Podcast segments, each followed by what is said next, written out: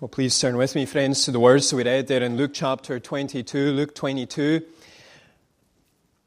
And reading again verses 31 to 34. Luke 22 from verse 31, where Jesus says, Simon, Simon, behold, Satan demanded to have you that he might sift you like wheat.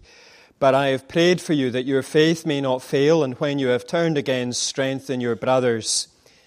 Peter said to him, Lord, I am ready to go with you both to prison and to death.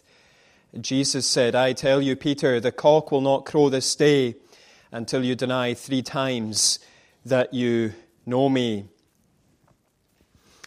I'm sometimes asked the question, what do you enjoy most about the ministry? What do you enjoy most about the ministry? And there are many things that I, I love about the ministry. The opportunity, and I don't say this lightly, but the opportunity to study the Word of God and to an intense level with with uh, less disturbance and distraction and others might have is very much an unspeakable privilege. I, I love that aspect of the ministry. But perhaps the thing that I love most, and I hope it's not too controversial to say, the thing I love most about the ministry is pastoral uh, visitation. Uh, I, I, love, I love visiting people in their homes. However, some visits can be a real challenge and it's got absolutely nothing to do with the person whom I'm visiting. Instead, it's when I get to the person's home, and you might get to their gate or you might get to the door, and there's a sign up saying, Beware of the dog. And my heart just sinks. And I think, Lord, why? Why am I in this rural island where every second person seems to have a dog that we need to be aware of. Those warning signs just leave my stomach churning.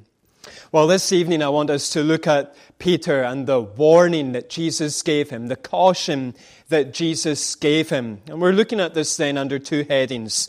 For those of you who are taking notes, we're looking at a fearsome adversary, and then we're looking at a faithful advocate. A fearsome adversary and a faithful advocate. First, a fearsome adversary. You see that in verse 31, where Luke focuses on the enemy who is facing Peter. The enemy who is facing Peter. Before going any further, let's situate ourselves in the chapter. In verses 1 and 2, we find the chief priests and the scribes plotting the death of Jesus. Verses 3 to 6, we find Satan entering Judas, who then meets with these chief priests and officers and makes arrangements regarding how he'll betray Jesus. Verses 7 to 23, we find Jesus instituting his holy supper, his new covenant meal, consisting of bread and wine that will point to his death and what it will accomplish verses 24 to 30, we find the disciples then arguing among themselves about which one of them was the greatest. Jesus is now just a few hours away from his death on the cross. In a few hours, he'll be arrested in the garden. He'll be condemned to death on the pavement of Gabbatha. He will be hung on the cross at Golgotha. And then he'll be placed in a grave belonging to a man named Joseph of Arimathea. The climactic moment of Jesus' long awaited work of redemption is now in sight. The finish line is in view. And, but it's also described as being the hour of the power of darkness. And during this dark hour, satanic assaults are going to come against Jesus with full force. But they will not just come against Jesus with full force, they will also come against the disciples of Jesus with full force. And it's at this point that we hear Jesus' very solemn admonition in verse 31. Jesus begins by addressing Peter with the word Simon, Simon, behold. Jesus means business as he uses the name of this disciple twice. He only does this on two other occasions. If you go to Luke chapter 10, you find him cautioning Martha over her misplaced priorities with the words, Martha, Martha. And then again in Luke 13, he cautions unbelieving Jerusalem with the words, Jerusalem, Jerusalem. There is very much an urgency. There is very much a note of caution as Jesus calls out, Simon, Simon. And it's interesting that Jesus uses this name Simon. If you go back to John chapter 1, you find that Jesus had given this fisherman, Simon, the son of John, the name Peter, meaning rock. But this same rock like follower is going to show himself to be a frail, fragile, fickle man with feet of clay. He will show himself to be a man who is lacking in rock like durability, rock like dependability. And Jesus therefore says to him, Simon, Simon, behold. Simon, Simon, take note. Simon, Simon, pay attention. And Jesus carries on with these very solemn words Satan has demanded you. Jesus speaks about this figure called Satan. The word Satan means adversary or accuser. He's mentioned in Zechariah chapter 3 as one who stands before the Lord accusing people, accusing the high priest Joshua.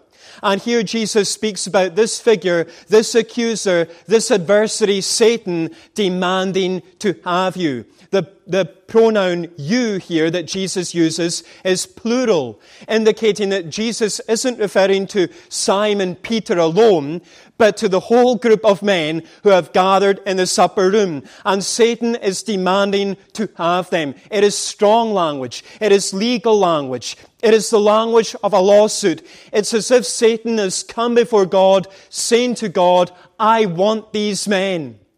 And I don't just want these men. I have a right to these men. I have a claim on these men because these men are sinners.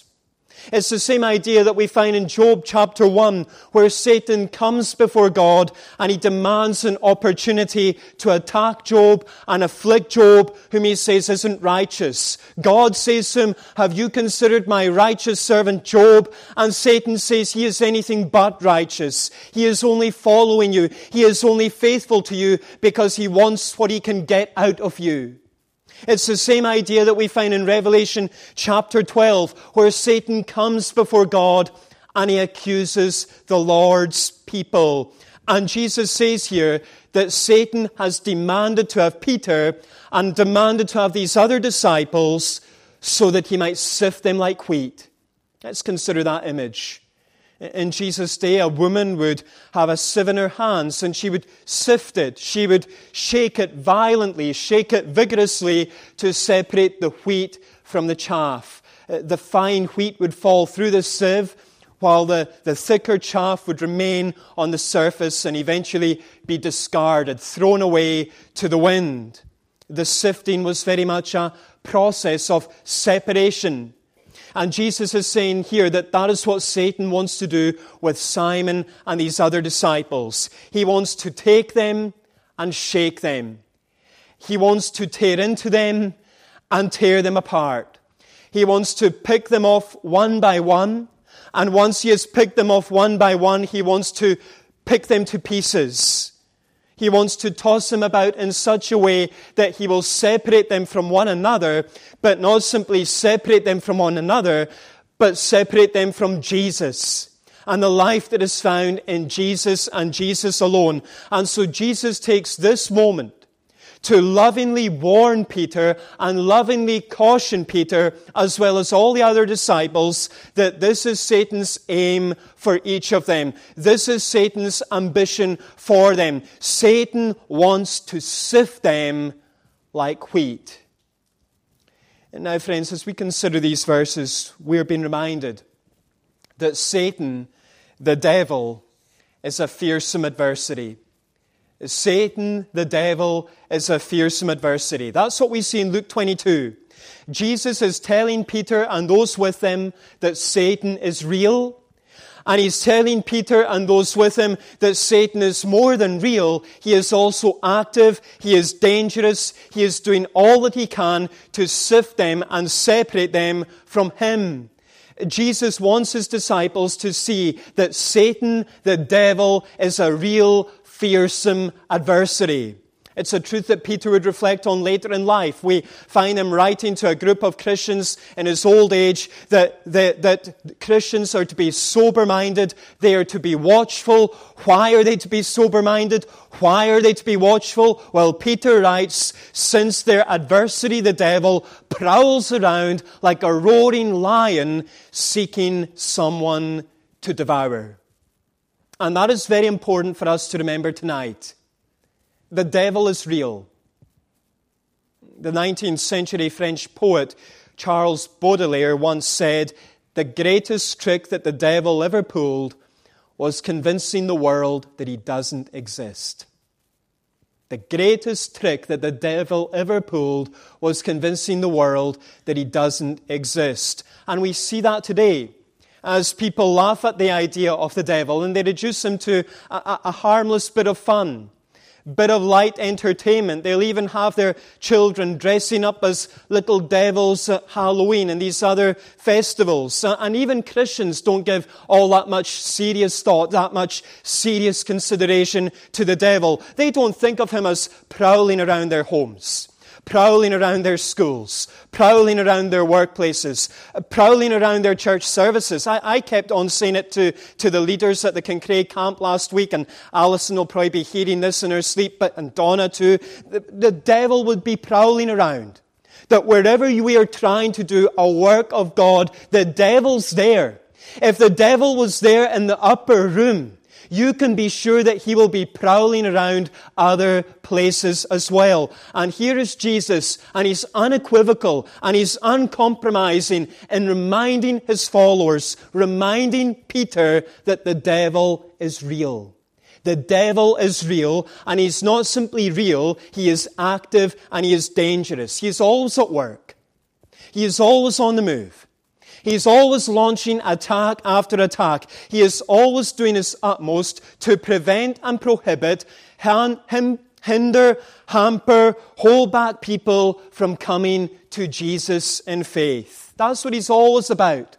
And when a person might eventually come to Jesus in faith, he is always trying to push them away from Jesus, pull them away from Jesus, probe them away from Jesus. Charles Spurgeon understood this well, and he wrote The point of Satan's chief attack on a believer is always his faith. Not his body, but his faith.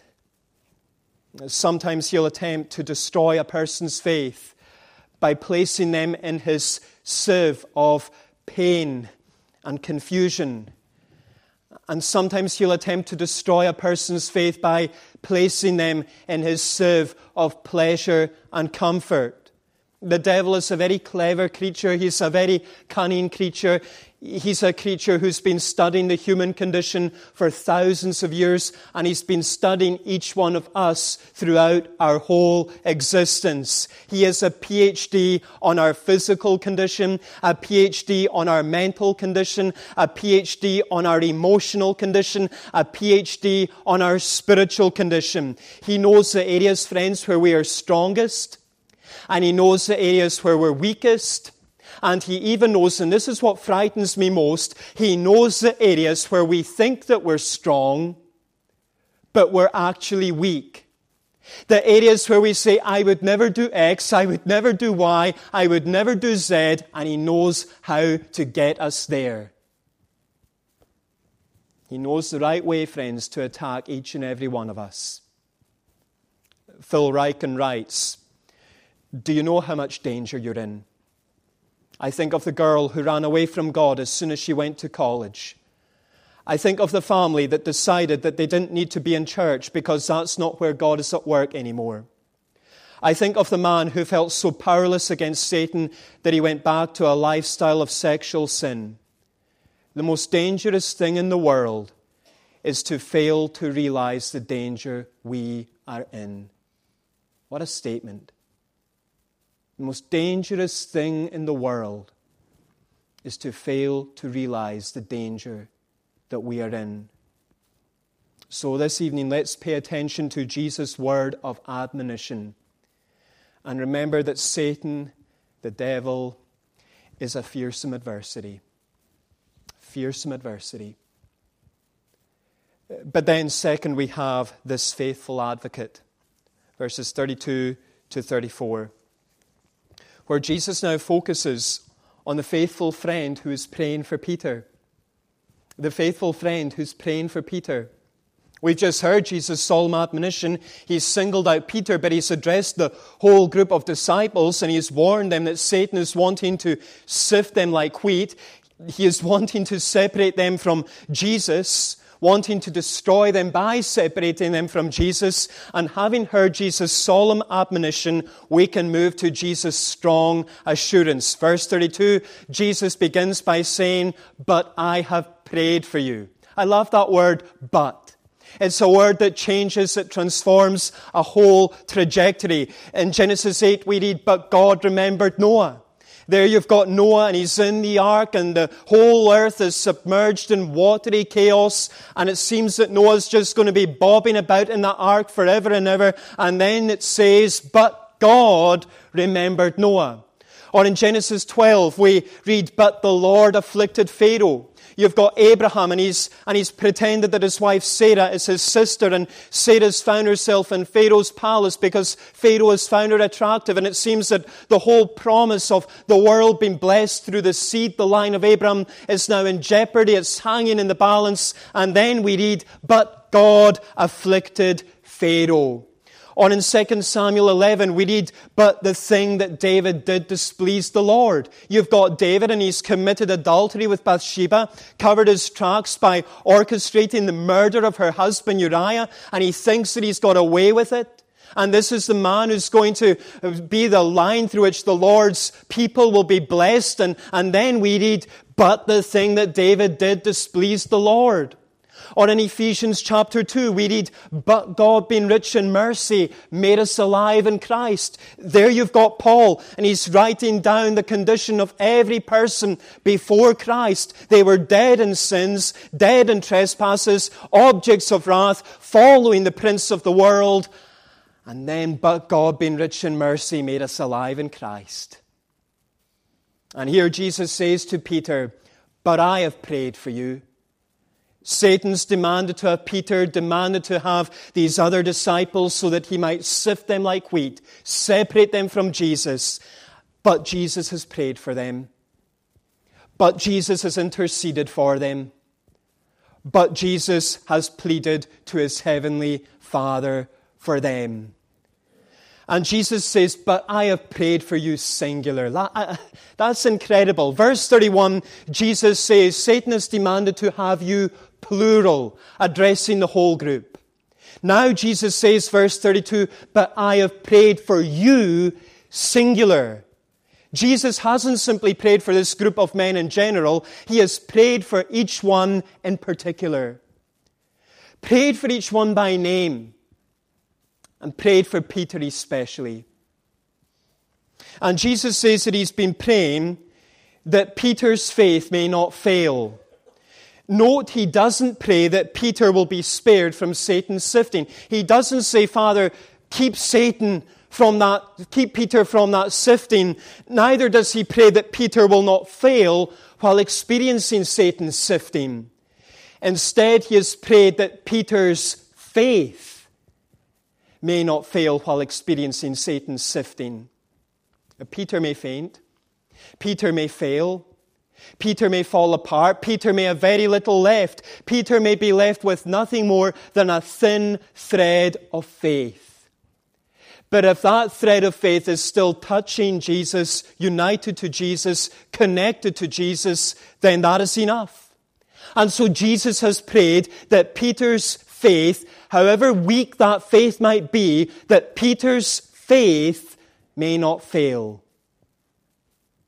And he carries on and says, And when you have turned again, Jesus says that Peter will turn again.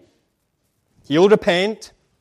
He'll once again be found going in the right direction. Isn't it wonderful, friends? I hope you can see it. Isn't it wonderful that Jesus doesn't say, if you turn again? He says, when you turn again. Jesus is confident that yes, Peter may fall apart, but that will not be the end for him. That will not be the last word on him when you turn again. But he still isn't finished. As he says, when you turn again, strengthen your brothers. Peter will return. Peter will repent. But he will not simply return, he will not simply repent, he will be restored and he will be used once again in a gospel ministry of strengthening his brothers. In John 21, Jesus will recommission Peter with the words, Feed my sheep, feed my lambs, take care of my people. Or in the book of Acts, we'll find Peter taking the lead in the church as the church goes out with the gospel, that word of salvation, to Jerusalem first, then to Judea, then to Samaria, then to the ends of the earth. And if you go through these early chapters of Acts, it's Peter who's taking the lead. And then even later in the New Testament, we find Peter writing encouraging letters to Christians who feel like they're living in exile. Christians who are living and feeling like this world isn't home. And Peter is writing to encourage them. Jesus is saying, Peter, you are going to fail. You're going to fall apart. But your failure isn't going to be the final word on you. Because I have prayed for you. And I wish we could end there. But in verses 33 and 34, we move from the strong assurance to the startling attitude. Throughout the Gospels, Peter's always talking. Sometimes say to the high free that he's a bit like a girl I had in my year at school, and all the way from first year till sixth year, she was putting up her hand, always the first to answer, and you'd just be rolling your eyes thinking, here she goes again. And that's Peter, always talking. And once again, we find that he's unable to keep quiet, even during such a serious, significant moment. Look at verse 33. He's just heard Jesus' solemn admonition, just heard Jesus' strong assurance, and now he exhibits this startling attitude as he says, Lord, I am willing to go both to prison and to death with you. Peter really believes that he has enough resources in and of himself to remain faithful to Jesus even as the fearsome adversity approaches. It's really the Titanic of all testimonies. Peter is looking Jesus in the eye and he's saying, Lord, I will never sink.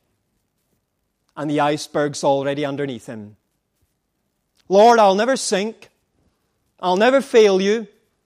I'll never fall apart. And there's the iceberg. You know, it's so easy for Peter to make those strong, impassioned statements in the upper room, surrounded by the other disciples, men whom he didn't really think that much of. If you go through the Gospels, you see Peter has got this somewhat superior attitude, thinks that he's some, somehow better than them. But it's going to be far harder for Peter when he finds himself alone, when he finds himself in the chill of the high priest's courtyard when he finds himself surrounded not by other disciples whom he thinks that he's stronger than, but rather surrounded by men who hate Jesus with a passionate vengeance. And Jesus responds to what Peter has just said by delivering a sobering reply to the proud peacock. The proud peacock who's strutting around in front of the other disciples. Look at verse 34. Jesus doesn't argue with Peter. He doesn't say, whoa, whoa, whoa, whoa, wait a minute, Peter. He doesn't say, Peter, Peter, don't you remember when you started to sink on the water when you took your eyes off me? There's none of that with Jesus. He simply looks Peter in the eye and he sadly, gently, firmly says, I tell you, Peter, the cock will not crow this day until you deny three times that you know me. That's all Jesus can say. Well, as we consider these verses, friends, we're being reminded that Jesus, the Lord, is a faithful advocate. Jesus the Lord is a faithful advocate. That's what we see here in Luke 22. Jesus is telling Peter and telling those with him that Satan is demanding to have them so that he might sift them like wheat, might destroy them. He's been telling them that Satan has been doing his utmost to separate them from Jesus and the life that is found in him. And now Jesus tells Peter that he has been praying for him and praying for him so that his faith may not fail. Jesus has been praying so that Peter's failure as a disciple will not be the last word on him. Jesus has been praying for Peter so that he will turn once again and strengthen his brothers. Jesus wants his disciples to know that he, their Lord, is a faithful advocate. He's one who prays for his frail, feeble, fickle people again and again and again. And I think that's so important and so encouraging for us to remember tonight. Yes, Satan is a fearsome adversary who wants to sift and separate every Christian from Jesus. Yes, Satan is a fearsome adversary who wants to destroy every single Christian, but Jesus is the faithful advocate who prays for his people at his Father's right hand. And he's the faithful advocate who prays that their faith may not fail. He prays about the chronic pain of his followers, that they will not stop trusting in his goodness. He prays about the troubled marriages of his followers, that they will not stop trusting in his love. He prays about the challenging financial situations of his followers, that they will not stop trusting in his care and his provision and his providence. He prays about the discouragements of his followers, the dark nights of the souls that his followers may find themselves in, that whatever happens, they will not stop trusting that He is near. He prays about His followers when they backslide, when they almost, as it were, would make a shipwreck of their faith, that they would know that there is a God of grace, that there is a second chance, that there is a way back. J.C. Ryle, and I know he's, as Murdo says, he's a good friend of Murdo. And J.C. Ryle writes this the continued existence of grace in a believer's heart is a great standing miracle. His enemies are so mighty, and his strength is so small, and the world is so full of snares, and his heart is so weak that it seems at first sight impossible for him to reach heaven. The passage before us, Luke 22, explains the safety of the believer. He has a mighty friend at the right hand of God. Surely that should give you cause for optimism this evening. To have a mighty friend at the right hand of God. This is good news that we have before us tonight. Jesus is more than a crucified Savior. He's the one who's risen. He's the one who lives. And he's not just risen, he's not just the one who lives, he's the one who loves to make intercession for his people as their ascended Savior, as their great high priest, as their faithful friend who will not fail them, will not forsake them, will not turn his back on them. I was recently reading about John Kennedy, the famed minister of Dingwall Free Church, and on one occasion, he was preaching at a communion service in Thurso. And he was preaching on this text from Luke 22, and he said this. He encouraged every tempted, tempest tossed soul in Caithness or elsewhere to lay all its weight on this gracious advocate, all its guilty yesterday, all its sinful today, and all its unknown tomorrow. Every tempted, tempest tossed soul in Caithness, lay its weight on this gracious advocate, all its guilty yesterday, all its sinful today, and all its unknown tomorrow. This evening, friends, let's pay attention to Jesus' word of assurance. And remember that there is a faithful advocate for those who are weak a faithful advocate for those who are wayward, a faithful advocate for every tempted, tempest tossed soul in Barvas, in Lewis, and in elsewhere. And the only question that's before us is this Have we laid our weight on Him? Have we laid our trust on Him? Have we laid our faith on Him. All our guilty yesterdays put on Him. All our sinful todays put on Him. And all our unknown tomorrows put on Him. I don't think any of us would have the strength to leave this building tonight if we felt we were going out in our own strength.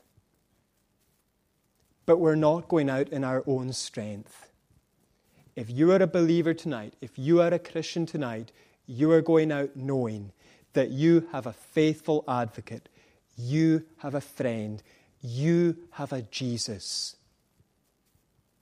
who is praying for you moment by moment at the Father's right hand that your faith may not fail.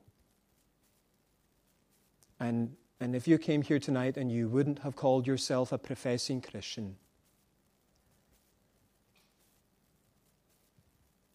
what's holding you back from Him? What's preventing you from closing in with such a faithful advocate, such a friend? this Jesus. Well, let's close by singing the words of Psalm 121, Psalm 121. Sing Psalms version that celebrates the keeping of this God. I to the hills will lift mine eyes, from whence doth come mine aid.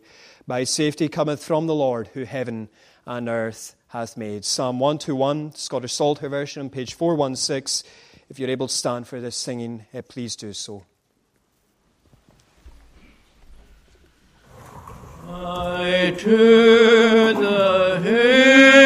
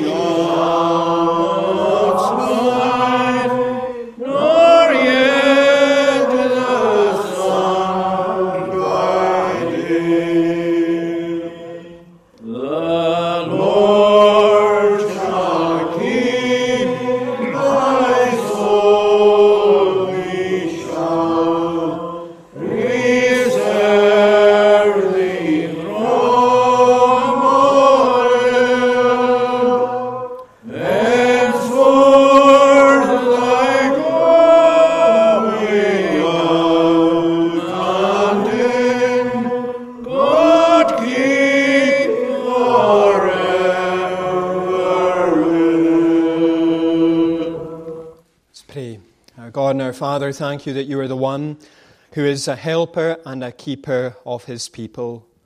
And we thank you and bless you for the words that we've been able to consider this evening from your word, for the reminder that there is this faithful advocate with the Father, the Lord Jesus Christ.